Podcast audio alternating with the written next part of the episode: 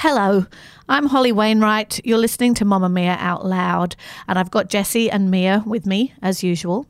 But this Friday, you're going to get two Mamamia Out Louds in your feed. This afternoon, you're going to get our usual Friday show, but that is not this show. Good evening. Young comedian Eurydice Dixon has been identified as the victim of the alleged rape and murder at Princes Park. Her accused killer, Jaymes Todd, handed himself into police after detectives released images of a suspect. Much loved comedian Eurydice Dixon was just minutes from home when she was attacked and killed in a Melbourne park, and this morning we're learning more details. Eurydice Dixon's friends say they can't believe she's gone and that her life was taken in such a way. This kind of story is the kind of story that shakes women, shakes us to the absolute core. And we thought that we would get together to talk about it because we want to honour Eurydice and also we want to gather together in that way that women need to do sometimes. When we hear these horrible stories, we all go through these waves of emotion that we just feel we all need to express. First of all, the details of what happened. They sound eerily familiar in some ways to, mm. to other attacks that we hear. But Eurydice was a confident young woman, by all accounts, a, a feisty feminist who lived with her single dad and her brother after the death of her mum 11 years ago. Everyone who knew her and worked with her have been expressing how much they would not want this awful death to define her, and more that her comedy was fantastic, that she was ambitious and talented. She'd studied drama. She was a, a girl who had everything ahead of her, a young woman who had everything ahead of her. Jessie, what do you think when you first hear of these stories? I feel as though you're right. These stories absolutely shake us to our core. And a lot of people have a lot of different reactions. A lot of people were very angry yesterday, and I just felt really sad. And I felt as though it was eerily reminiscent of Jill Meagher, which is a crime that uh, I think has really shaped Australian consciousness when it comes to women and safety at night. So Jill Meagher's death is now five years ago. She was walking home from a bar in Fitzroy. Similar case in that it was a, ra- a random violent sexual murder. And Jill Meagher affected me in perhaps a, a different way to a, a lot of women in that I think I unconsciously took on the message that was coming over the radio and on the television at the time, which was from police saying you need to be careful, situational awareness, the same sort of thing we're having now.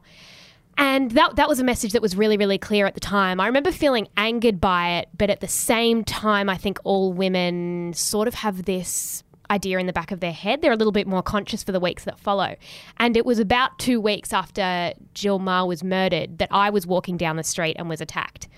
And so it's sort of reminding me of that moment. But in, in an ironic way, that attack and that lesson that we were given from it was the wrong lesson because we were told to not walk alone at night, to be particularly vigilant. And for me, it was walking down the street at 4 p.m. on a Tuesday with someone with a phone with everything I was meant to be doing, and it made no difference. And I think it just really highlighted that, firstly, the streets don't belong to the monsters. The, the streets don't belong to the men who perpetrate these particular acts. But women aren't safe anywhere. We're not safe in our homes. We're certainly not safe with our boyfriends. Statistically, it's so much more likely that mm. the boyfriend walking you down the street is going to hurt you than some man hiding in the bushes. So I'm really conscious of this lesson that is being promulgated at the moment being an absolute farce.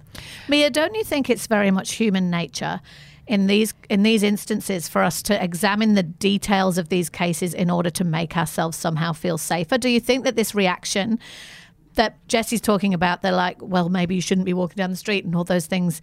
Do you think that's almost a part of us that we just want to put some distance? That couldn't happen to me because I wouldn't do that. I think that is human nature to try to look for reasons why this either couldn't have happened to us or won't happen to us in the future. I think that's part of our survival instinct. And I think that that can easily be confused with victim blaming. Uh, and I think asking questions about, but what time was it? But why was she alone? But why? But was there? Why did she walk through the park? All of those kind of questions can really sound like victim blaming, as if she should have made different decisions. But I think what we're grappling with is the randomness of it. But to me, it's the details of this tragedy that are just so poignant and make it so relatable. It's been reported that her her close friend, a guy called Tony Magnuson, was one of the last people to see her alive, and they'd um, been at the gig together. She'd been at the Highlander Bar where she'd done one of her regular stand up sets, and they'd had a knockoff drink together, and then they'd left the bar at ten forty, and they'd walked to get food at a nearby supermarket where he says that um, Eurydice purchased a paleo bar for the journey home. There's something about that detail that almost just brings me to tears. And he said she was happy and content. She gave me a hug, blew me a kiss, and said she was going for a walk. Mr. Magnuson said she was on top of the world because her gig went so well. At 12 a.m., I got a message uh, that said, I'm almost home safe, HBU, which is how about you?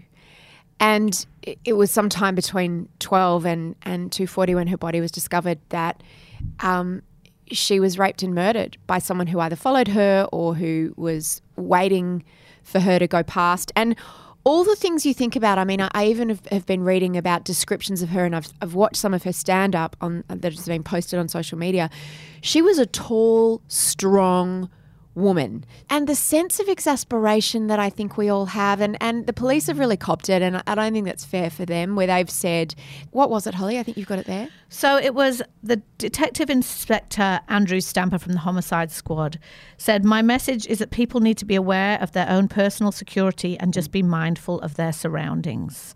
One of the reasons that he said that in particular, because although they had somebody in custody at that point for this horrendous attack.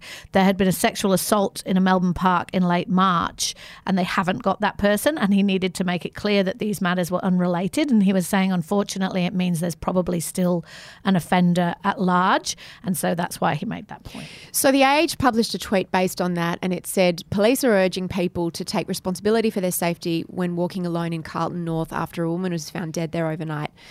And the quote is make sure people know where you are, and if you've got a mobile phone, carry it. And then someone called Lindsay Green um, tweeted in response to that in, in something that's gone viral. What does it mean to take responsibility for our safety? Dress differently, walk differently, look at or talk to men in a certain way, message friends when we get home, walk with keys in our hands, because we already do all these things and men continue to assault and murder us.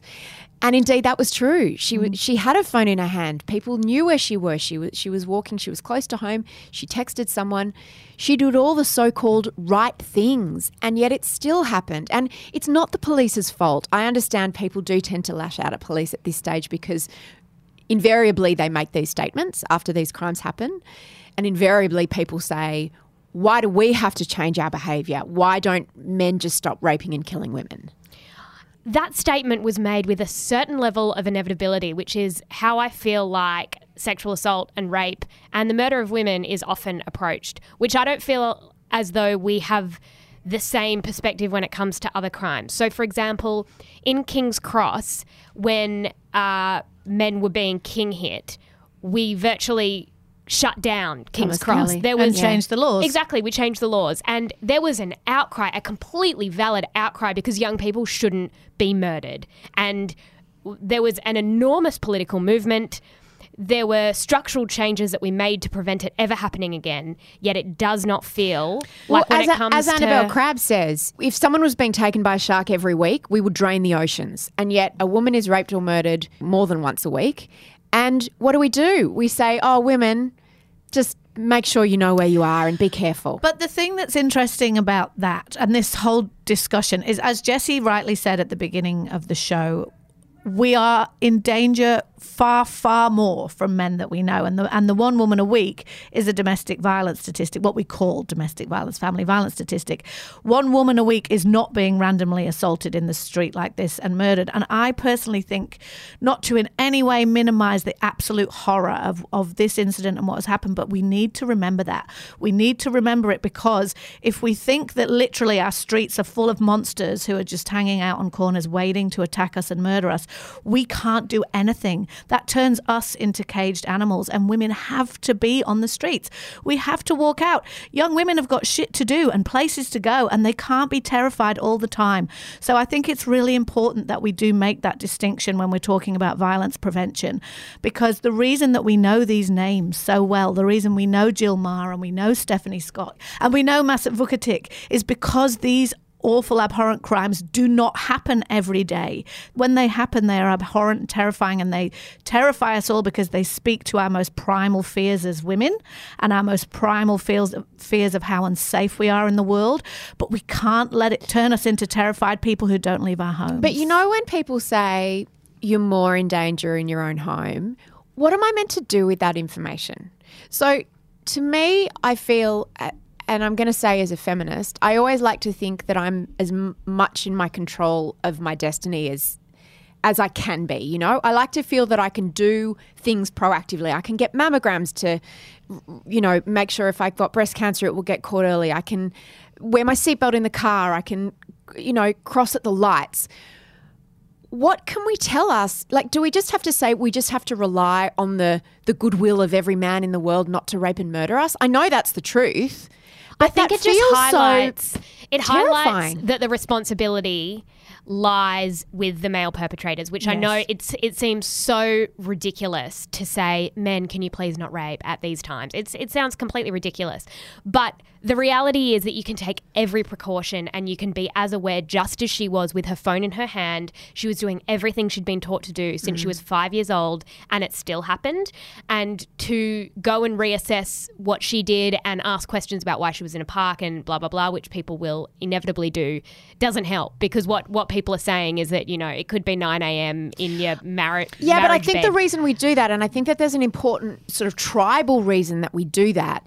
It's for survival. It's to say, are there any lessons we can learn here? Is there any modification required of our behaviour? Now, we might say we're not prepared to do that, but uh, there's, there's, there is a, a kind of a, a, prehistoric purpose to us asking those questions. It's a very natural human emotion. But I think that it's what you were saying before about what can we do with that information that we're less safe in our own homes is we actually can do stuff with that information. It used to be legal to hit your wife. It used to be legal to rape your wife. It's only really since the the movement of feminism that those things are now so abhorrent that that yes, they still happen all the time, but it's a cultural shift away from that being okay. There are actual things we can do there isn't really very much you can do about, and I hate to use the word again, that you used earlier, Jessie, but it's true, but about the monsters. The yeah. these these men who, you know, and we will look and we will obsess about the details of this perpetrator, and it does seem he handed himself in, so it does seem to be a case that that they've got the right guy in this case. And now we're hearing that he was on the autism spectrum, that he had developmental issues, and we will obsess about his reasons as we should do. But these monsters are not on every corner. The monster you're much more likely to uh, to rub up against is one that is much less obvious. That just terrifying. doesn't make me feel much better. But you know what? it also seems counterintuitive to tell women that they are safer if they don't leave the house. Like that's not what a safe world looks like. A safe world yeah. isn't the one where I can't walk around at night yeah, and where the streets are empty. But I don't think anyone's saying don't leave the house at night. I think it's it, it's thinking about are there places and situations where I might be more vulnerable if I'm, say, alone yeah. or if it's after a certain time or if it's not lit well. Maybe the answer here is that park needs to be better lit. Or then, I don't know. I don't know. Maybe, maybe it's just a terrible tragedy that, as you say, Stephanie Scott was murdered in the middle of the day in her Workplace. primary school classroom on a weekend. I mean, what you said yesterday, Holly, one of the things you said to me, which was really interesting, was that you're right. We're all talking about what did she do? Where was she? What at what time of, of the night was it? What? But you said I'm interested in him. Hmm. Where did we go wrong with him? Exactly. And we'll hear a lot about that in terms of who his family are and what his background is and how do you make a monster, you know? Yeah. I mean, that is really interesting because thankfully they are not that common. They exist, but they're not that common. And it, it, I mean, uh, the Jill Meagher story is so burned in all of our brains. I read an amazing investigation in the Fairfax Press about that, and when they were talking about Adrian Bayley, who is the very definition of a monster, right? He had a, a long rap sheet of sexual violence, and and what came out about him was the fact that he should never have been walking the streets, and that did lead to a change in the parole laws in Victoria. So something tangible has happened, but the chances of Jill Meagher being walking at that particular time, at that particular spot, at that particular moment when that particular horrific individual was hunting, basically, are minuscule and horrendous. There isn't really much you can do about it. and about that's that. why every woman has a chill because we've all been Jill, we've all been Eurydice, we've all been Stephanie, we've all been Anita Cobby walking back from the train station, we've all been Masa going for a jog.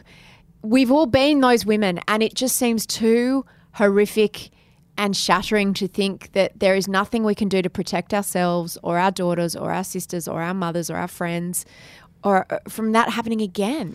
And rape is a unique crime in that when it is perpetrated, it is almost perpetrated against all women. It keeps all women in fear. It is an act of gendered violence that makes you feel terrified. It's like terrorism. It actually it? is. It's it's like gender terrorism, and it feels so sad and oppressive.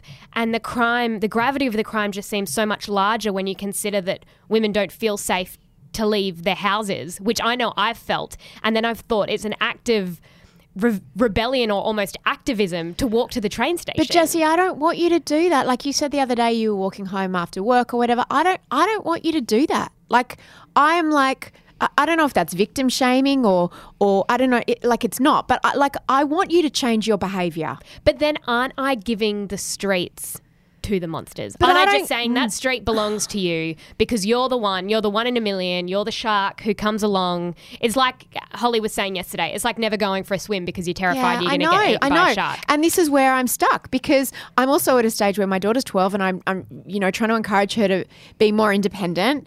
And that's hard for any mother to do.